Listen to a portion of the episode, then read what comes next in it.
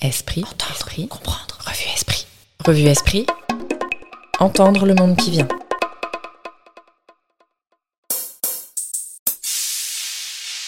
L'Esprit du Temps, un podcast de la revue Esprit. EM Lyon Business School a fêté en 2022 ses 150 ans. À cette occasion, s'est tenue le 11 mai une journée d'études en partenariat avec la revue Esprit sur les rapports entre méritocratie et démocratie. Bonjour à tous, je suis Anne Dugin, rédactrice en chef de la revue Esprit, qui est donc partenaire de cet événement anniversaire. On a intitulé cette demi-journée dont on s'occupe euh, plus particulièrement La méritocratie contre la démocratie. Notre idée, c'était d'inscrire votre réflexion, qui portait donc principalement sur les élites managériales, dans un cadre un peu plus politique. Et si ce sujet nous importait fort à Esprit, et de le traiter avec vous aujourd'hui, c'est qu'il nous semble, et on y réfléchit numéro après numéro, que quelque chose s'est un peu cassé, ou en tout cas est fragile aujourd'hui dans le récit euh, que se donnent les sociétés démocratiques contemporaines. Récit dans lequel la promesse de la démocratie, c'est que ce n'est plus la naissance qui fixe le destin des personnes, à la différence de ce qui était le cas dans les sociétés d'ancien régime. Cette idée traverse toute la philosophie politique du XVIIIe et euh, voilà, vous avez tous en tête euh, le, monologue de Figaro euh, dans Les Noces de Figaro de Beaumarchais qui dit Qu'avez-vous fait pourtant de bien? Vous vous êtes donné la peine de naître et rien de plus. Et, c'est ça que remettent en question les révolutions démocratiques du XVIIIe.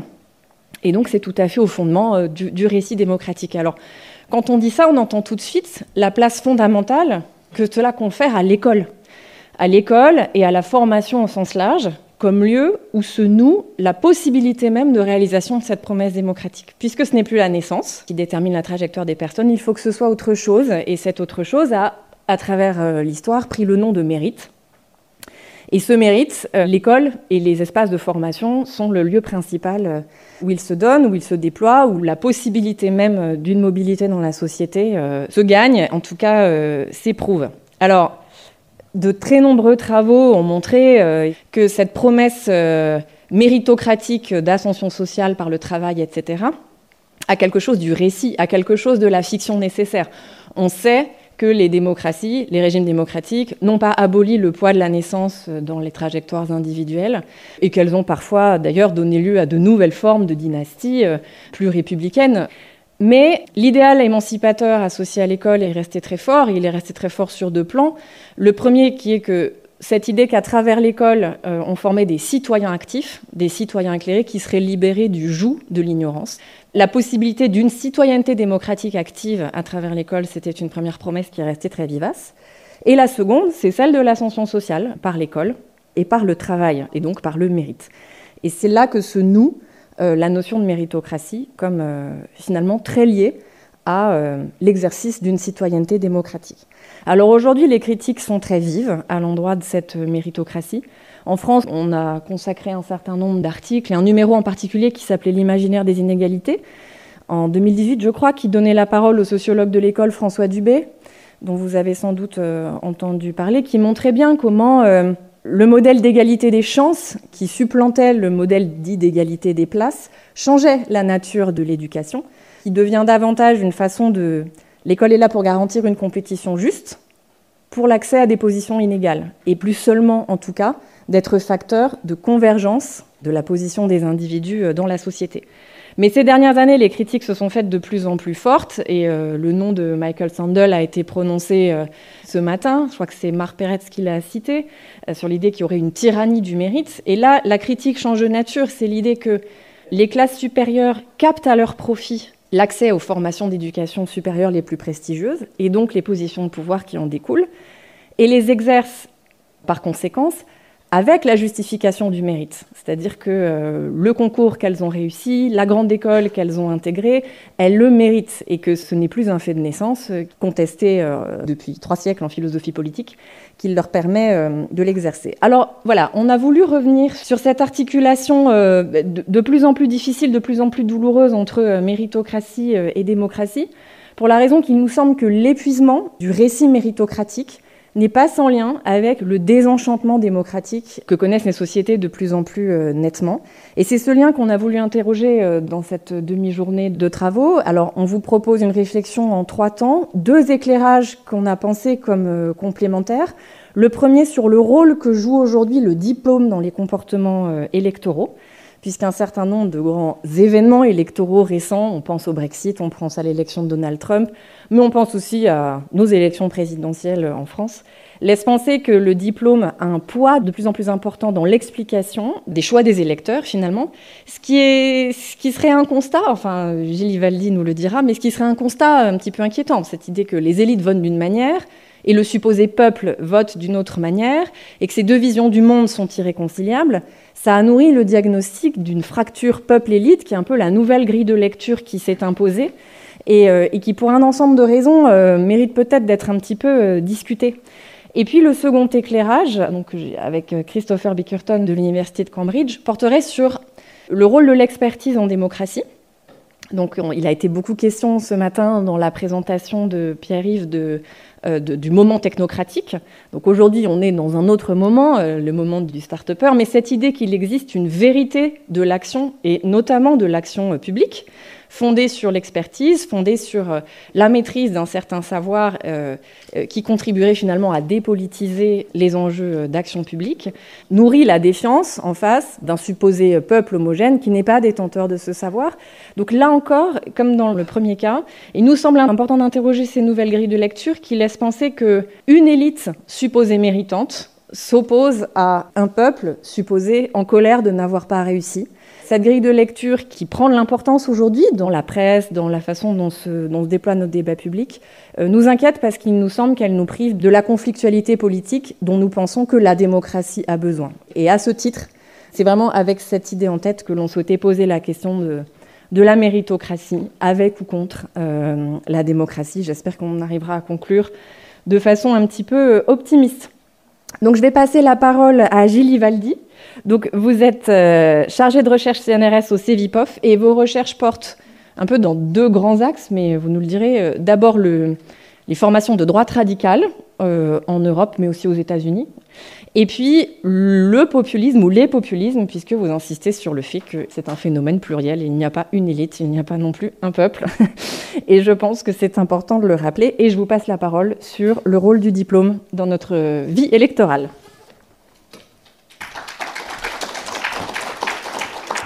Merci beaucoup Anne. Bonjour à tous. Merci pour euh, cette invitation. La question fondamentale, c'était euh, quel est l'effet du diplôme sur euh, les choix électoraux? Et donc, l'idée de cette brève présentation, c'est peut-être de vous donner quelques exemples pour vous montrer qu'effectivement, oui, le diplôme aujourd'hui, c'est un élément de clivage qui est très important, et pas seulement en France. Et puis ensuite, si vous le voulez bien, de réfléchir avec vous à, à ce qui se cache derrière le diplôme. Naturellement, le diplôme en lui-même n'explique pas tout, et il est euh, important d'en voir aussi les mécanismes euh, intermédiaires ou indirects qui se jouent et qui sont articulés au niveau de diplôme. Alors j'ai pris trois, trois exemples, trois grands moments électoraux. Alors le premier, ben, il nous concerne puisque ce sont les élections présidentielles qu'on vient de vivre. Donc je suis retourné voir un petit peu nos enquêtes, et on voit qu'effectivement, sur le premier tour, par exemple, si on prend une, grille de diplôme relativement fruste, c'est-à-dire en quatre positions inférieures au bac, baccalauréat, bac plus 2 et bac plus 3 et plus, ben, on voit bien qu'effectivement, dans chacune de ces catégories, donc encore très très euh, très englobante, on a des différences sensibles. Juste deux trois chiffres pour euh, éclairer ces différences. Chez les gens qui ont moins du bac, Marine Le Pen arrive en tête avec 35% des voix. Euh, par contre, chez les bacs 3 et plus, euh, elle a euh, à peine 13% des voix. Si je prends Emmanuel Macron, au contraire, chez les gens qui ont un diplôme inférieur au bac, il a 23% des voix au premier tour. Par contre, si on passe chez les bacs plus 3 et plus, il est à 33%.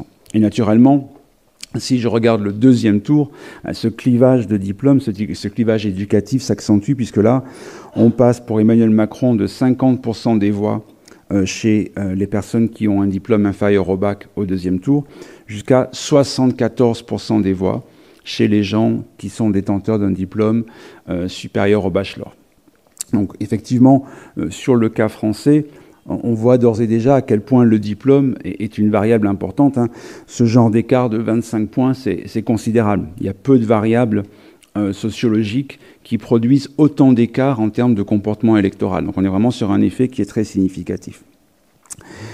Juste quand même, euh, d'ores et déjà, euh, peut-être nuancer un peu le propos parce que à la fois cet écart est très significatif et en même temps, vous voyez, et en même temps, sans mauvais jeu de mots et sans référence à Emmanuel Macron, mais vous voyez que on a quand même la moitié des gens qui n'ont pas de diplôme ou qui ont un diplôme inférieur au bac qui votent pour Emmanuel Macron. Donc ici, lorsqu'on dit que le diplôme est un, élément important des choix électoraux, il l'est incontestablement, mais dans une proportion toujours relative. On n'est pas naturellement sur un mécanisme absolu qui ferait que les non-diplômés voteraient euh, nécessairement pour Marine Le Pen et les plus diplômés voteraient nécessairement pour Emmanuel Macron. On est sur une corrélation, sur euh, une association statistique qui est très forte, mais qui n'est naturellement pas euh, à comprendre et à penser en termes absolus. Si je prends maintenant ce qui se passe euh, aux États-Unis, alors là, on a vraiment une situation où le diplôme est en train de devenir une des variables principales de clivage, qui dépasse d'ailleurs pratiquement euh, l'effet de variables de genre ou même de race aux États-Unis, qui traditionnellement sont extrêmement forts. Et ce qui est intéressant, c'est que euh, cet effet du diplôme aux États-Unis, il est très localisé. Il, est, il touche en particulier l'électorat blanc. Si on prend euh, l'électorat euh, hispanique ou black, euh, c'est un électorat qui effectivement globalement vote alors pour les pour les Afro-Américains qui votent majoritairement pour les démocrates depuis très longtemps et c'est confirmé depuis au moins les années 70. pour l'électorat hispanique, c'est un électorat qui a un petit peu évolué, qui maintenant penche plus vers les républicains. Mais dans l'électorat blanc, là, on voit à quel point le diplôme joue. Chez les diplômés, c'est-à-dire chez les, gens, les électeurs blancs américains qui ont un diplôme euh, de collège, l'écart entre Biden et Trump en 2020 est de l'ordre de 3 points, 51-48 pour Biden. Donc il n'y a pas un effet très important.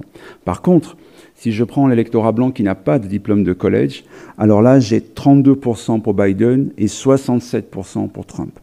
Donc là aussi vous avez un écart de pratiquement 30 points entre les deux candidats dans cet électorat. Et puis troisième et dernier euh, exemple, pour vous éclairer ou vous donner un petit peu une idée de cet euh, impact du diplôme, le Brexit. Alors évidemment, c'est un petit peu loin maintenant, mais si on reprend les données d'enquête qui avaient été conduites au moment du Brexit, ben, on voit que le, choix de quitter l'Union européenne, euh, chez les 100 diplômes à l'époque, c'est 82%.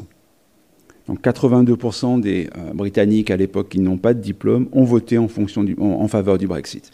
Si maintenant je, monte l'échelle des diplômes, on voit que la proportion de leave, donc du choix de quitter l'Union européenne, diminue de 82% et elle diminue de manière euh, linéaire jusqu'à 36% chez euh, les électrices et les électeurs britanniques qui à l'époque avaient euh, un diplôme universitaire. Alors, si on, va un petit peu regarder ce lien entre populisme et diplôme, et qu'on regarde non pas les attitudes populistes en général, mais comment ces attitudes s'incarnent dans le choix électoral, ce qui me ramène à mon propos. Et euh, dans différents types de populisme, il y a euh, sans doute euh, un élément qui est extrêmement important, c'est que, au fond, le diplôme joue beaucoup pour les populismes de droite c'est-à-dire les populismes à la Marine Le Pen, Éric Zemmour euh, et, l'ensemble des partis qui leur ressemblent en Europe. Euh, là, on a effectivement un niveau de diplôme très important, enfin un effet du, niveau de diplôme qui est très important et qui est lié, on va le voir aussi, à la opposition sociale des individus qui votent pour ces partis. Par contre, si on regarde les, incarnations euh, du populisme à gauche, c'est-à-dire des mouvements comme Podemos en Espagne, comme la France insoumise, en tout cas dans l'élection de 2017, Là, on voit que le niveau de diplôme, en fait, euh, ne joue pas d'effet, n'a pas d'effet, ne joue pas de rôle de la même manière qu'il le fait à droite de l'échiquier politique. Et lorsqu'il joue un effet, c'est plutôt un effet contraire. Là, qu'on a plutôt dans ces parties-là un effet de surreprésentation d'un électorat plutôt diplômé et plutôt, euh, plus éduqué euh, que, la moyenne. Donc là aussi, y compris dans cette notion d'opposition de, entre bloc élitaire ou bloc, bloc, élitiste et bloc populaire, et au fond dans l'idée que le, le, niveau de diplôme est une des variables importantes du populisme, il l'est incontestablement, mais encore une fois de manière très hétérogène, selon les contextes et surtout selon les incarnations du populisme euh, qui, sont, euh, qui ne sont pas de même nature selon qu'on se place à gauche ou à droite euh, de l'échiquier politique. On voit bien aujourd'hui que, à travers le diplôme, se joue aussi une dimension territoriale. Et ce qui se joue, c'est de plus en plus le fait que le diplôme peut être pensé non pas simplement comme une, une catégorie sociologique de ressources ou de, de dispositions cognitives, mais également comme une catégorie d'identité sociale.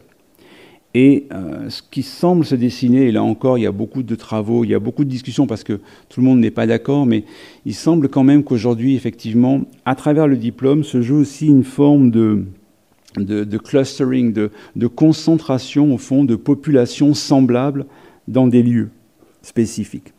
Et derrière, notamment, le clivage qui est, euh, quand on regarde l'élection présidentielle française, qui est un clivage dont on voit bien qu'il est quand même très fort, entre les centres, les métropoles urbaines, les idéopoles, et ici à Lyon, vous connaissez bien ça, et euh, les périphéries, euh, soit immédiates, mais de plus en plus les périphéries rurales, se joue aussi cette polarisation sociologique qui, pour partie, est indexée sur le niveau de diplôme.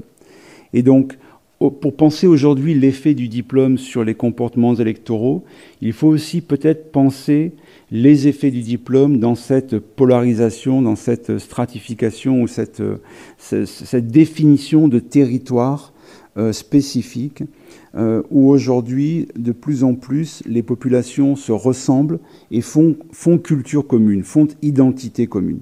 Et donc, euh, ce, qui se joue par exemple en France, hein, avec les, les grandes métropoles, les grands centres métropolitains, et le fait que ces centres, de plus en plus politiquement, se distinguent des, euh, périphéries. On le voit à la fois sur l'émergence de, municipalités euh, écologistes, euh, mais également dans le vote Macron dans ces grands centres, fait écho à ce qu'on voit ailleurs aux États-Unis. Il y a vraiment toute une sociologie très intéressante sur cette polarisation territoriale et qui montre que notamment le, vote démocrate est de plus en plus euh, un vote des grands centres urbains et que le vote euh, républicain, lui, va de plus en plus vers les périphéries rurales. Donc là, je crois qu'il y a aussi pour nous une matière à réfléchir non seulement au diplôme, mais également euh, aux, effets du diplôme en termes de en termes territoriaux, en termes d'identité sociale. Alors pour terminer, peut-être juste euh, deux, petites phrases. Euh, la première, c'est que naturellement, tout au long de cette euh, présentation, j'ai parlé des diplômés et j'en ai fait un groupe qui serait un groupe homogène, comme s'il existait un groupe des diplômés. Et vous êtes bien placé pour savoir que c'est naturellement beaucoup plus complexe et beaucoup plus hétérogène que cela. Et on voit bien aujourd'hui que, y compris chez les diplômés, il y a des clivages qui se, qui se dessinent. Alors, il y a un clivage relativement traditionnel qui est un clivage de discipline, un clivage de, entre universités et grandes écoles, un clivage euh, de, de, niveau, hein, clairement. Mais euh, on voit bien aujourd'hui aussi que le, le clivage, en tout cas l'effet du diplôme, est en train de se transformer, et en France notamment, en termes de, de du, du point de bascule. Euh, il y a euh, très longtemps, enfin il y a quelques années encore, le point de bascule était euh, relativement, haut. Aujourd'hui, si on prend uniquement les gens qui ont un baccalauréat, je l'évoquais tout à l'heure, Marine Le Pen arriverait en tête au second tour de l'élection présidentielle. Et y compris chez les bacs plus 2, elle fait un score qui est très important. Donc l'effet de diplôme joue encore, naturellement, mais le point de bascule a peut-être changé. Et ça traduit naturellement, pour ce qui concerne notamment le vote Le Pen en France, quelque chose qui, qui fait que ce vote va de plus en plus au-delà simplement des classes populaires, telles qu'on les définit traditionnellement, pour toucher une partie de, des classes moyennes euh, qui, sont, euh, qui sont affectées par les, différents, les différentes questions que, que un parti comme le RN en France travaille depuis de nombreuses années. Donc oui à l'effet de diplôme, mais peut-être réfléchissons aussi au fait que cet effet euh, n'a plus le même point de bascule qu'auparavant. Et puis, deuxième euh, élément que je vous livre, et ce sera vraiment ma conclusion, euh, c'est euh, aussi la question de, ce paradoxe, c'est que notre société française est de plus en plus diplômée par rapport à il y a 30 ou 40 ans en arrière.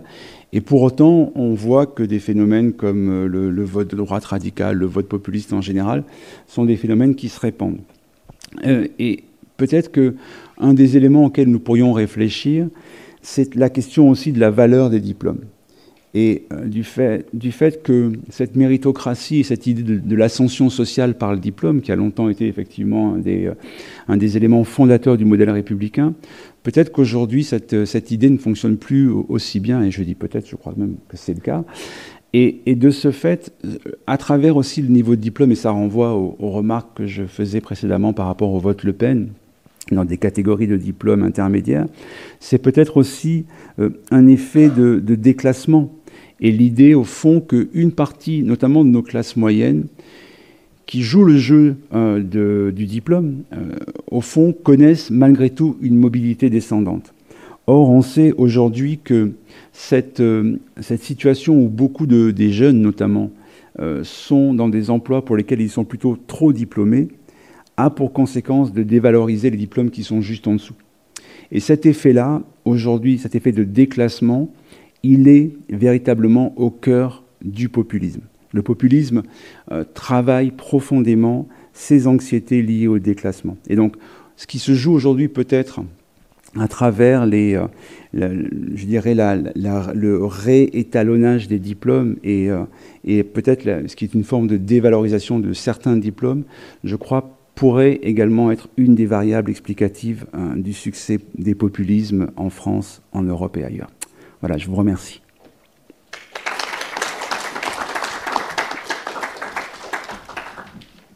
Je vais passer tout de suite la parole à Christopher Bickerton. Christopher, vous êtes professeur de sciences politiques à l'Université de Cambridge et vos recherches portent sur euh, l'intégration européenne et les politiques comparées en Europe. Voilà, je vous passe euh, la parole. Euh, merci beaucoup. Anne, euh, bonjour à, tout le monde ici. Euh, en gros, je veux répondre à cette question, expert et politique, quelle relation? Alors, je vais faire ça dans trois temps. pour commencer, je vais essayer d'expliquer un petit peu comment on a tendance à conceptualiser et comprendre la, la relation entre les experts, entre l'expertise et la politique, donc dans le sens, si vous voulez, traditionnel ou en général. Ensuite, j'aimerais bien essayer de parler un petit peu sur ce que je pense être les changements par rapport à cette relation. Des changements qui ont lieu euh, depuis une bonne décennie maintenant, qui ont été en partie euh, catalysés par la, pandémie, par Covid. Donc c'est une relation qui a, qui a, beaucoup changé. Et puis à la fin, j'aimerais bien euh, évoquer un petit peu, poser la question, si vous voulez, si on avait une carte blanche, quelle devrait être la relation entre les experts et la politique? Mais d'abord, avant de, commencer, euh, quand j'ai commencé à préparer mon intervention, je me suis posé la question quel est le rapport entre les élites euh, et les experts? Et ça, vraiment, ça évoque cette, euh, cette idée, ce concept de la méritocratie. il me semble qu'on peut imaginer des élites qui ne sont pas des experts. Est-ce qu'on peut imaginer des experts qui ne sont pas du tout des élites ou qui n'ont aucun rapport avec une certaine conceptualisation de, de l'élite? Je trouve ça un petit peu plus difficile. L'expertise, le savoir euh, n'a pas toujours été un élément constitutif de notre idée de, l'élite, mais je pense que c'est devenu le cas. Euh, et à mon avis, c'est à cause de deux mouvements historiques importants. D'abord, c'est le développement de l'État bienveillant. Un accord entre la gauche et la droite. Hein, la gauche, après la Deuxième Guerre mondiale, en Europe occidentale, a accepté de se, déradicaliser. En même temps, la droite a accepté certaines demandes de la gauche en, termes de, de, code du travail, etc., qui étaient le fondement de notre État social de l'après-guerre. Et avec cela, il y a eu aussi l'arrivée de cette idée de la méritocratie. Et ça, c'était vraiment une transformation dans notre façon de, comprendre la formation des élites. Euh, auparavant, c'était un modèle structuré autour des classes sociales assez rigides. Hein. Euh, il y avait une dimension héréditaire très très forte euh, qui dominait sur d'autres façons de fabriquer les élites. Euh, ce modèle rigide, euh, héréditaire, a été remplacé par quelque chose de beaucoup plus fluide. Euh, et cette idée de méritocratie, ça, je pense qu'on peut être très critique envers sa capacité d'introduire de l'égalité dans notre société, mais le principe n'est pas forcément un principe égalitaire. C'est un principe qui accepte les inégalités, mais qui s'appuie beaucoup sur l'égalité des chances. Et donc la, conclusion de ces changements, de ces transformations historiques, c'est que maintenant il y a euh, un lien très très étroit et très fort entre notre façon de concevoir l'expertise, le savoir-faire, la compétence et notre conception de l'élite. C'est effectivement une conséquence inévitable, je pense, de l'idée euh, méritocratique.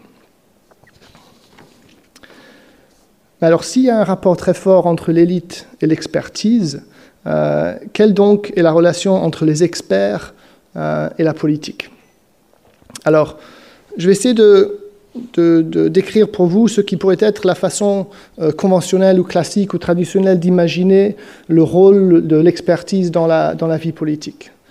Alors, je vais commencer par le début, et le début, comme pour beaucoup de choses, c'est avec Platon.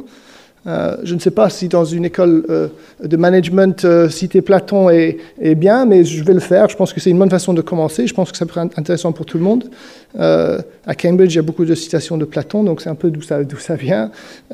mais à mon avis, c'est essentiel pour comprendre un peu les, les tensions d'aujourd'hui. Donc, dans l'œuvre de Platon, surtout dans, dans, La République, il y a un long dialogue entre Socrate et Adiamantus euh, autour de euh, cette idée de la cité parfaite et juste. Euh, alors, l'innovation de, Platon était une, innovation qui a été ensuite assez critiquée par son étudiant Aristote, mais Platon refusait d'accepter une distinction qui était faite dans la, pensée classique grecque entre ce qu'on appelait le oikos et le polis. Alors le oikos, pour ceux qui ne le, le savent pas, c'est le domaine privé. C'est le domaine de la patrimoine, de la maison, de la vie privée. C'est aussi un peu euh, entendu comme un concept qui veut dire une unité de, production. Le police, c'est autre chose. Le police, c'est la vie collective, hein. c'est la vie des citoyens libres en, communauté. Alors pour la pensée euh, classique, ces domaines sont des domaines très différents avec des règles différentes.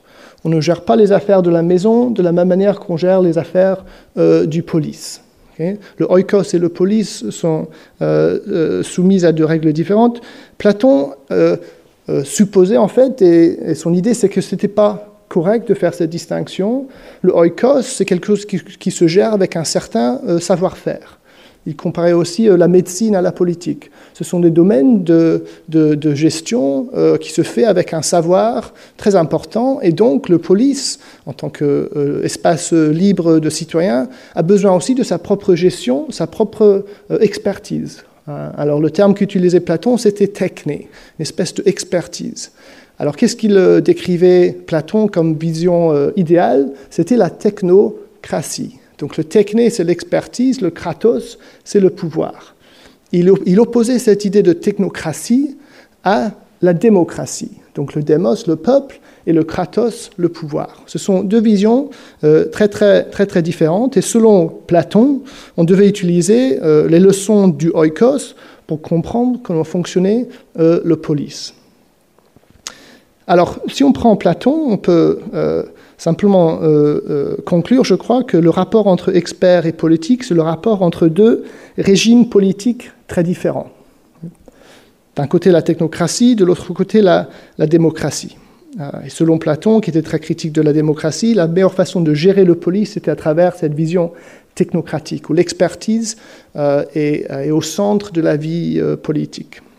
Alors ce que j'aimerais essayer d'expliquer maintenant, c'est qu'en fait, à mon avis, cette distinction a beaucoup évolué. Et elle ne nous aide pas forcément à comprendre la politique contemporaine. À mon avis, euh, la meilleure façon de comprendre le rapport entre experts et politique aujourd'hui, c'est d'accepter que l'expertise est quelque chose qui est au centre de notre vie politique. Alors, en partie, c'est à cause de la méritocratie et ce rapport très fort qui existe maintenant entre les élites euh, et l'expertise, et ça, ça s'applique aussi aux élites politiques, hein, euh, autant que d'autres types d'élites. Mais il y a aussi d'autres choses qui se passent. À mon avis, nous sommes dans une situation où le discours politique basé sur euh, des idéologies classiques de gauche et de droite, c'est un langage politique qui ne sert pas à mobiliser comme avant, euh, qui n'a pas le même sens euh, qu'avant, qui n'a pas la même capacité de mobilisation. Alors, faute de justification idéologique, beaucoup d'acteurs politiques se penchent eux-mêmes sur cette idée d'expertise et de compétence.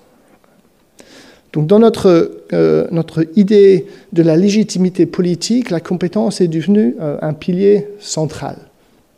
on n'arrive pas à sortir de l'expertise dans, la prise de décision politique. On est vraiment toujours, toujours dedans. Pour finir donc, euh, pour terminer cette intervention, si on devait s'imaginer, pour commencer par le début, avec une carte blanche, etc., quelle devrait être cette relation entre l'expert et la politique?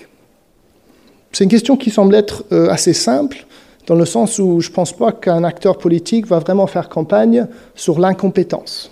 Hein. On pourrait essayer, mais sans doute ça ne va pas vraiment marcher. Donc, euh, en quelque sorte, pourquoi C'est quoi le problème? S'il y a l'expertise au centre de notre politique, c'est bien, non? On est tous des experts, c'est bien que les politiques euh, sont aussi des experts, on est, on est content. Je veux poser la question d'une manière un petit peu différente. Euh, est-ce que tous les débats politiques, tous les conflits politiques qui animent notre vie politique, est-ce qu'ils peuvent se résoudre à travers un débat entre experts? Est-ce que le conflit existe à cause d'une manque d'expertise?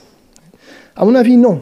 Euh, pour certaines questions, peut-être, certaines questions euh, dans notre vie politique, c'est possible. Mais en général, je dirais que non. Hein. Je pense que la grande majorité des conflits sont des conflits d'intérêt, des conflits de valeurs, et qu'on peut avoir deux personnes qui sont entièrement d'accord sur les faits, hein, mais qui sont en désaccord total sur euh, quelles conclusions en tirer de ces, faits-là. Alors, si vous voulez, mon message, c'est que si on accepte que notre vie politique a été largement expertisée, hein, pour différentes raisons, euh, j'essaie de vous convaincre, si vous voulez, que c'est une mauvaise chose pour deux raisons. Première, c'est que ça a tendance à délégitimer l'expertise et le savoir. Ça, c'est certainement une des conclusions de, la pandémie.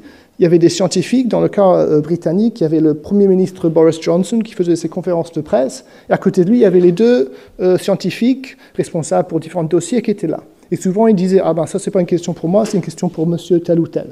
Alors les scientifiques, ils étaient au centre de la vie politique. Après, il y a eu beaucoup de plaintes du point de vue des scientifiques qui sentaient qu'il y avait euh, une justification scientifique qui avait été donnée pour une décision qui était essentiellement politique.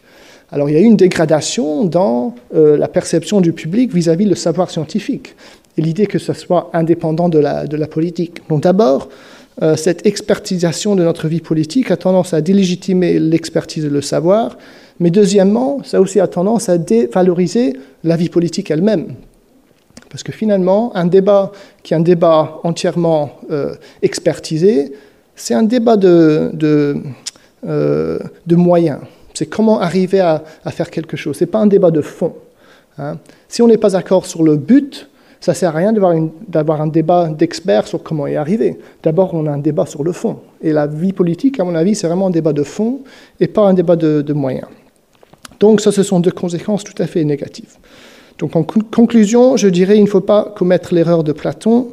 Euh, il ne faut pas gérer notre vie euh, politique, le police, comme si c'était le monde euh, du patrimoine ou de la maison ou de l'oikos. Mais gardez ces choses-là bien, bien distinctes. Merci beaucoup.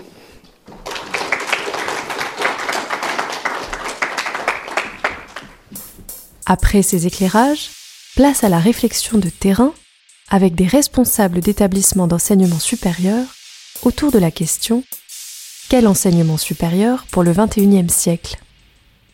Pour conclure cette journée de réflexion et cette demi-journée sur le lien entre méritocratie et démocratie, il nous paraissait euh, tout à fait important de conclure en mettant autour d'une table des gens qui aujourd'hui dirigent des établissements, des formations d'enseignement supérieur.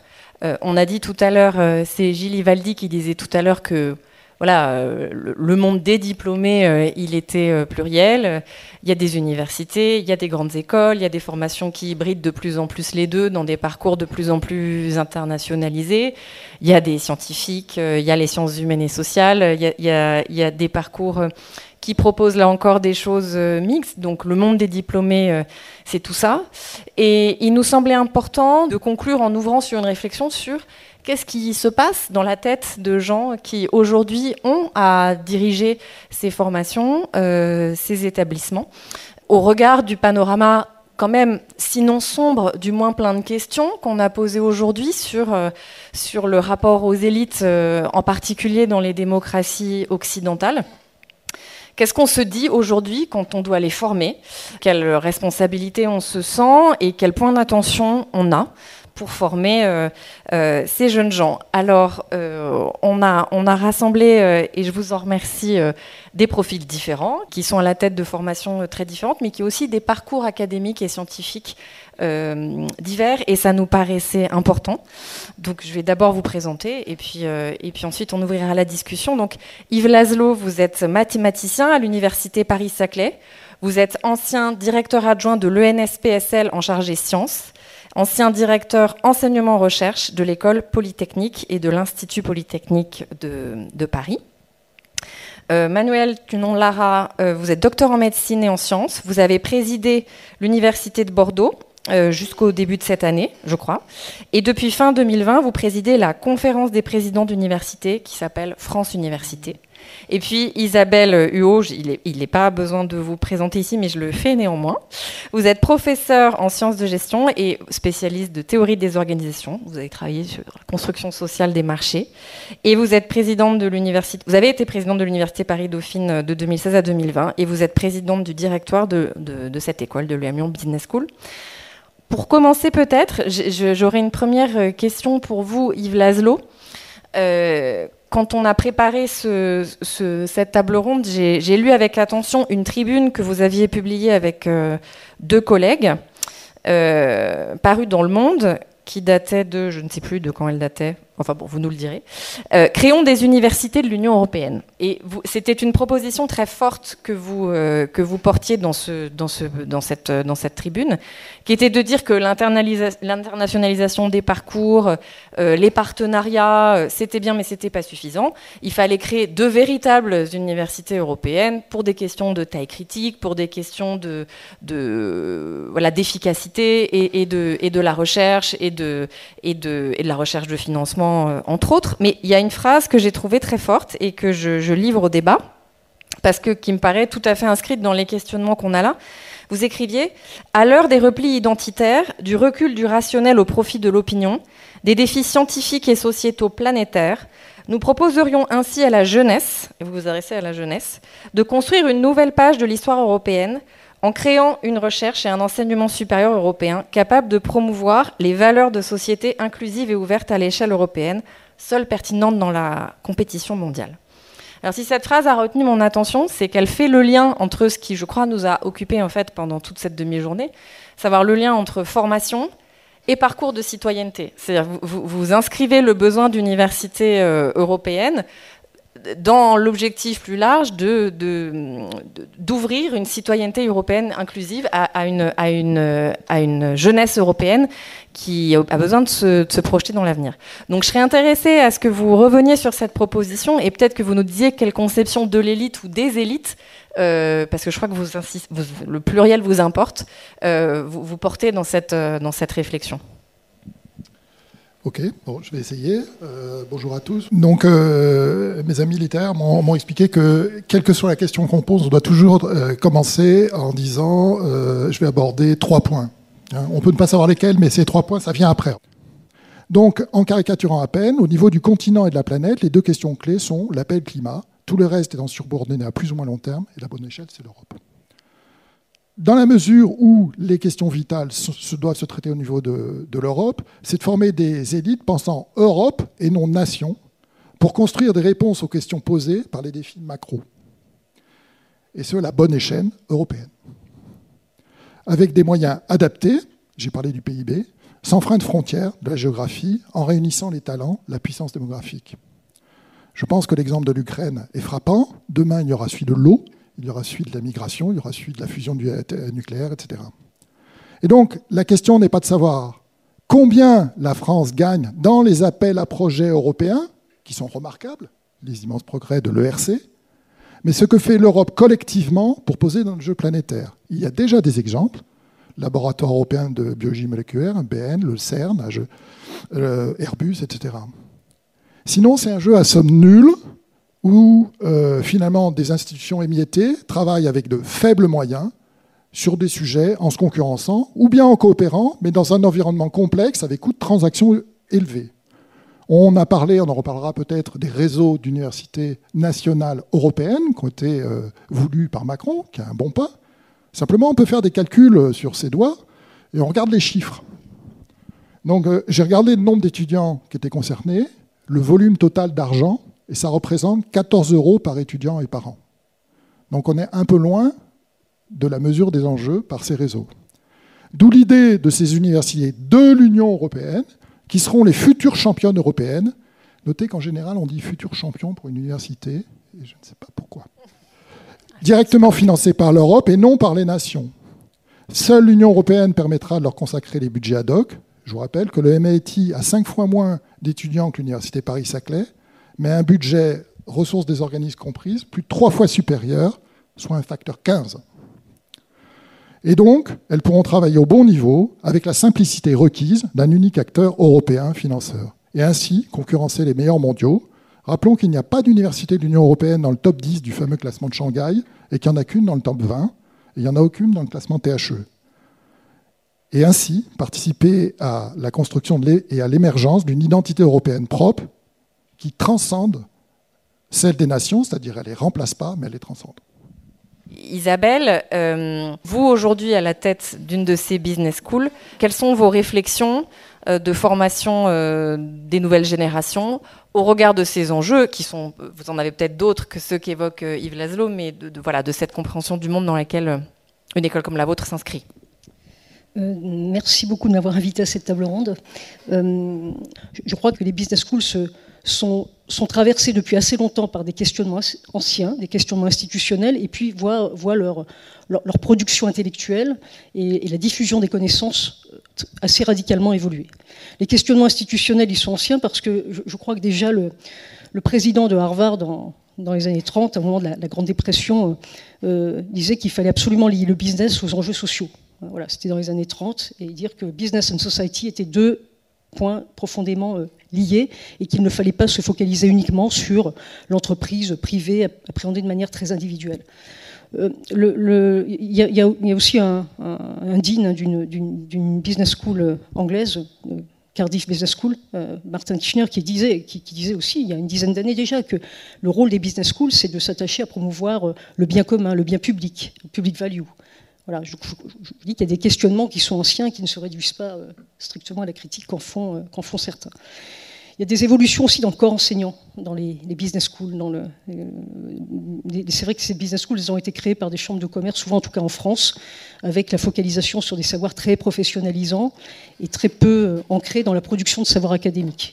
Ces sciences de gestion, elles se sont beaucoup académisées avec des paradigmes différents qui, traversent les sciences de gestion, à la différence d'autres disciplines où cette cohabitation de paradigmes est beaucoup plus difficile, et ce qui fait vivre un débat et un pluralisme qu'on ne retrouve pas finalement euh, partout. Donc il y a un vrai pluralisme, un vrai débat scientifique dans les business schools. Enfin, moi, je l'observe dans cette école de manière très prégnante, où on a tout à la fois, enfin, vous l'avez remarqué ce matin, des gens qui sont plutôt issus des Critical Management Studies, puis d'autres gens qui, alors moi, peut-être moins ce matin, mais d'autres personnes qui sont issues de courants un peu plus euh, mainstream. Donc ce, ce débat, cette académisation de la discipline fait que les savoirs enseignés aujourd'hui sont bien différents que la critique qui est adressée. Et puis il y a une sociologie étudiante aussi qui évolue beaucoup.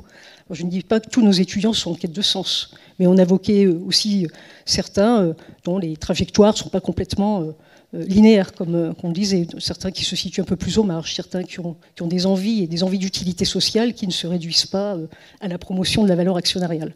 Voilà, donc sous, l'effet de ces différentes dimensions, on peut dire que les, savoirs, la production de connaissances et la diffusion de ces connaissances évoluent de manière assez importante au sein des business schools.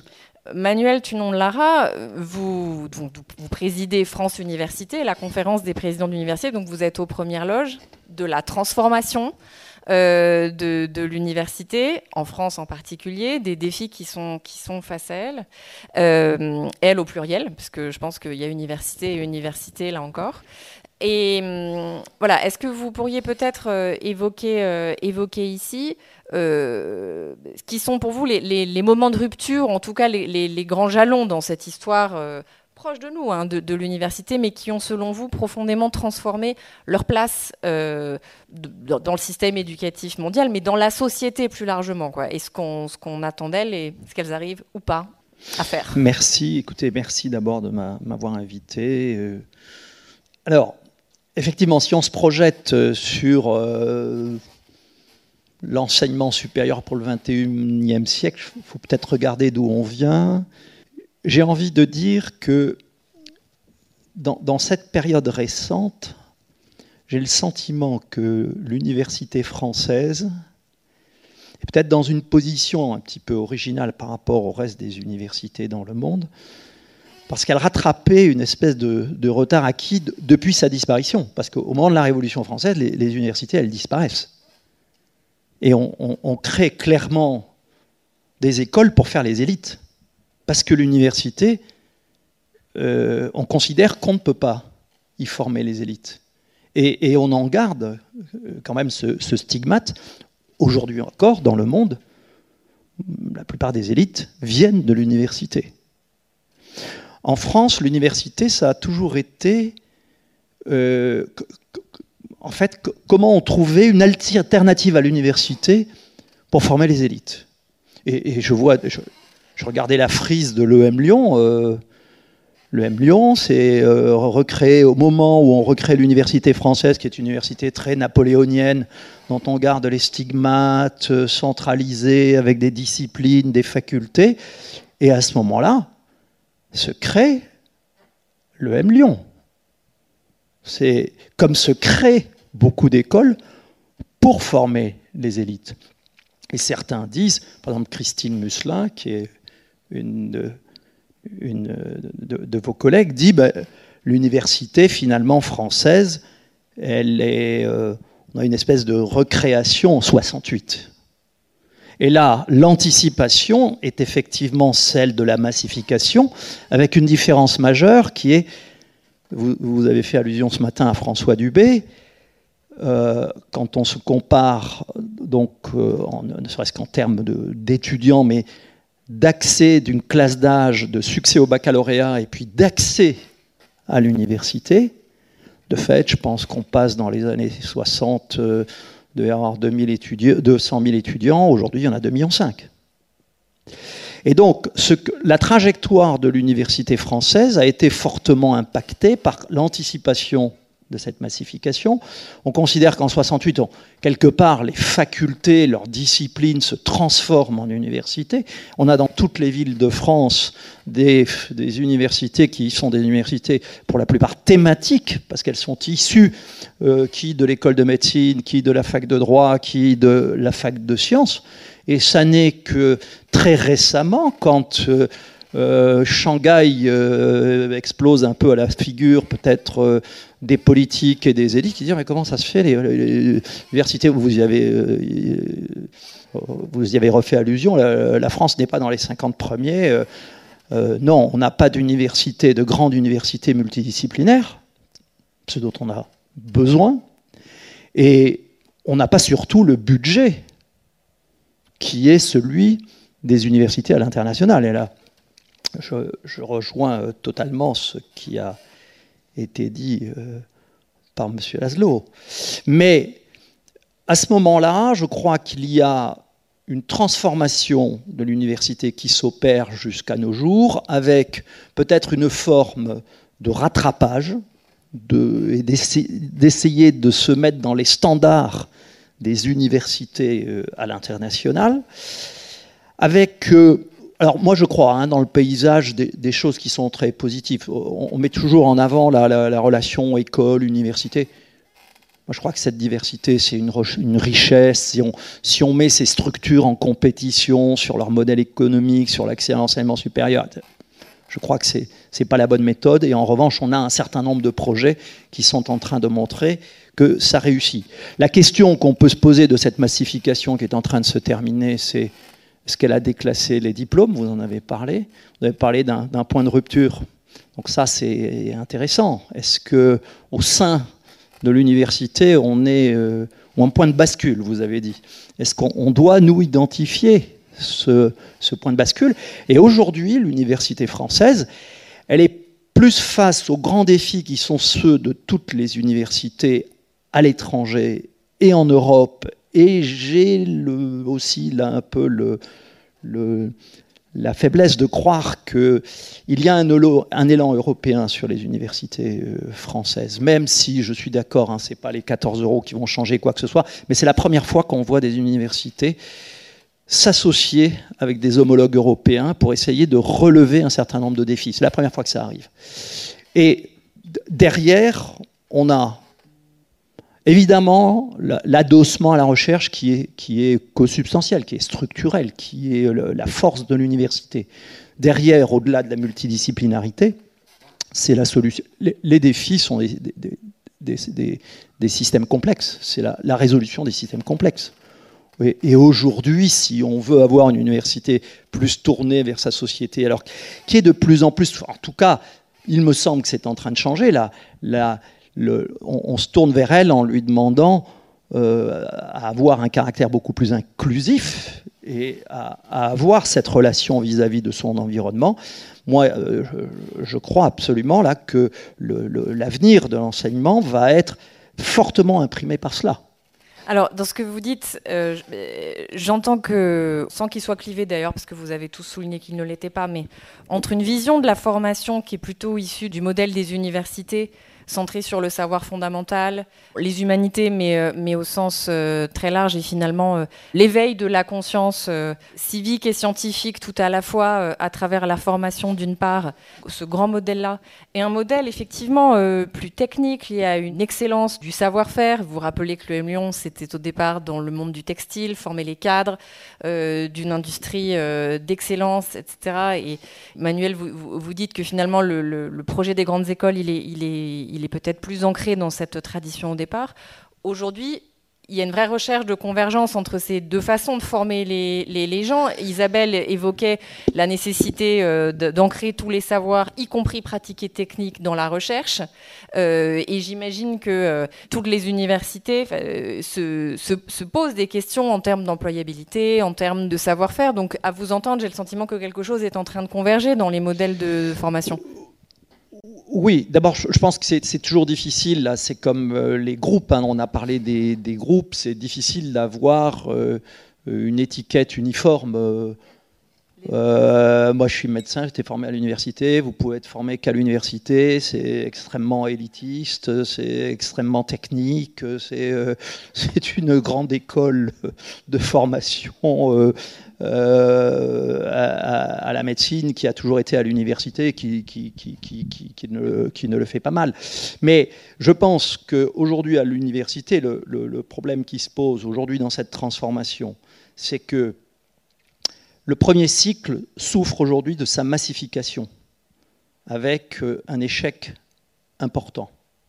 Parce que, effectivement, on n'a pas euh, injecté dans ce premier cycle les professionnalisations, les orientations qui permettent de sortir du premier cycle et de ne pas considérer que le premier cycle, c'est un passage obligé pour le deuxième et le doctorat. Le succès, je pense que l'architecture des études européennes et des, masters a été un grand succès pour l'université, pour l'université française. L'employabilité, les salaires euh, se rejoignent peu à peu, l'insertion c'est au-delà de 90%, il y a des masters qui sont extrêmement prisés, et je pense que euh, on, joue ce rôle-là, peut-être au-delà du point de bascule que vous évoquez. Et le défi est quand même celui du doctorat, parce que je crois que effectivement, euh, la, formation par la recherche, ce que confère euh, comme euh, expertise ou comme compétence à un docteur, les élites en ont besoin et les élites françaises s'en sont beaucoup privées. Et jusqu'à présent, alors on a quelques tentatives je ne veux pas commenter la disparition de l'ENA, etc. Donc on, commence à avoir des, bruissements. Mais aujourd'hui, le docteur, formé avec son, son, prisme expérimental, sa, son expérience, sa vision, manque cruellement aux élites qui gouvernent et à l'entreprise. Et cette mutation, je pense qu'elle est encore à venir, mais à charge aux universités de s'ouvrir à ceux qui gouvernent et aux entreprises pour pouvoir aussi euh, tendre euh, la main de, ces compétences-là. Euh, la question de l'ouverture au sens large, parce que ça, a évidemment à voir avec la question de la méritocratie. Alors j'imagine que c'est une préoccupation que vous avez tous à cœur. Comment vous voyez ou avez vu ou cette question du point de vue de vos formations respectives Sur la question de, euh, la représentation euh, finalement de la société dans euh, les écoles et l'université, qui ensuite permettra de choisir de manière claire les élites qui doivent en être le reflet via cette méritocratie, je pense déjà il y a un point. le mot méritocratie est un peu ambigu parce qu'on peut avoir une acception un peu morale, on mérite, on a fait des efforts, on mérite parce que. Et puis on peut avoir une acception extrêmement cynique. Euh, euh, on veut les meilleurs dans un, dans un domaine donné. Euh, si je prenais le sport, ça se mesure avec un chronomètre. Donc on s'en fout que ça soit difficile. Pour Usain Bolt, ça n'a pas l'air très très difficile de courir très très vite.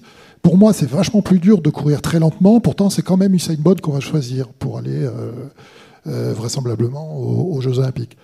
Enfin, quoi qu'il fait du foot maintenant. Donc moi, j'ai cette approche cynique. En tout cas, j'essaye d'avoir cette approche cynique. Et je voudrais juste reprendre, puisque vous avez tendu la perche, euh, l'exemple des femmes dans les sciences. D'abord, euh, euh, et c'est important, le constat est contrasté. C'est-à-dire que dans les sciences du vivant, les femmes sont à égal, voire peuvent être majoritaires dans les sciences du vivant. Donc, alors, la médecine est un art, n'est pas une science. Mais euh, si j'inclus la médecine dans les sciences, elles peuvent même être majoritaires. Donc euh, là où on a un, déficit extrêmement grand, euh, c'est dans les sciences traditionnellement de la nature physique, les sciences techniques, les mathématiques, l'informatique, tout ce qui tourne autour du monde, on a un déficit qui est absolument criant. Et ce déficit se retrouve dans les grandes écoles de manière assez dramatique. Euh, et on a euh, très très peu de femmes qui s'orientent vers ces domaines qui pourtant d'un point de vue social sont extrêmement importants. Sur la diversité disciplinaire, j'en ai dit quelques mots euh, tout à l'heure, donc ça, se traduit par des viviers aussi de recrutement qui se veulent plus variés qu'ils ne l'étaient auparavant, je crois, avec des, ce qu'on appelle des admissions sur titre, par exemple, qui viennent de disciplines différentes pour notre programme grande école, du droit, des sciences sociales, euh, de la philosophie, de l'histoire. Donc ça, c'est très important d'avoir dans notre vivier d'étudiants des, gens issus de disciplines différentes. Euh, sur la diversité internationale, alors il se trouve que les business schools, de manière générale, sont très internationalisés. Aujourd'hui, on a à l'école 35% d'étudiants internationaux. C'est le cas de beaucoup de business schools. C'est le cas aussi de notre corps enseignant, hein, puisqu'on a à peu près 45% d'étudiants d'enseignants-chercheurs internationaux. Donc l'internationalisation, c'est pas trop le, problème. Voilà, cette, ouverture internationale est bien présente. L'ouverture disciplinaire, on la promeut, on veut l'amplifier encore pour les raisons que j'évoquais tout à l'heure. Le hic, fondamentalement, c'est la diversité sociale. Euh, avec euh, évidemment des, phénomènes de, reproduction qui sont absolument pas propres à notre école, hein, puisque ce, débat il se pose dans toutes les grandes écoles. Euh, il se pose même pour certains accès à certaines filières à l'université, ce que certains de, mes collègues, un directeur d'autres grandes écoles de business school, veulent instaurer de la discrimination positive, par exemple pour les boursiers, des points bonus lors des concours. J'ai plutôt dit, en ce qui nous concernait, on était plutôt contre cela parce que je considère que même dans l'accès euh, des filles hein, aux, disciplines scientifiques, beaucoup de choses se jouent bien avant l'enseignement supérieur. C'est-à-dire que beaucoup d'inégalités se sont sédimentées au, cours du temps et dès l'école maternelle. Et aujourd'hui, j'ai même tendance à dire, alors c'est un propos peut-être pas politiquement correct que je vais dire ici, mais qui a tendance à s'amplifier avec la réforme du bac. Et la prédétermination dès, la seconde, quand on sait que beaucoup de populations euh, ont un accès à l'information extrêmement compliqué, euh, c'est euh, pour moi un, facteur d'accélération de, la reproduction sociale. Donc, euh, donc, on fait porter sur l'enseignement supérieur beaucoup de responsabilités sur la reproduction sociale. C'est normal qu'on prenne notre part et c'est normal qu'on évite, évidemment, autant que faire se peut, nos propres biais dans les, processus de sélection, d'intégration, etc. Mais je, pense que beaucoup de choses se jouent avant. Alors, nous, ce qu'on peut faire, c'est, dans, dans, notre cas, c'est avoir des politiques de bourse parce que dans les écoles de, management, les études sont payantes et parfois très chères, et que le, frein euh, financier est un élément euh, évidemment important, et qu'il y a de l'autocensure. Enfin, autocensure, on dit souvent que c'est de l'autocensure, enfin c'est presque une forme de censure hein, euh, financière contre laquelle il faut absolument lutter par des politiques sociales qui soient plus ambitieuses, des politiques de bourse, d'octroi de bourse, ce qu'on essaye de faire, hein, autant que faire se peut, d'augmenter ces bourses sur critères sociaux et académiques. Hein.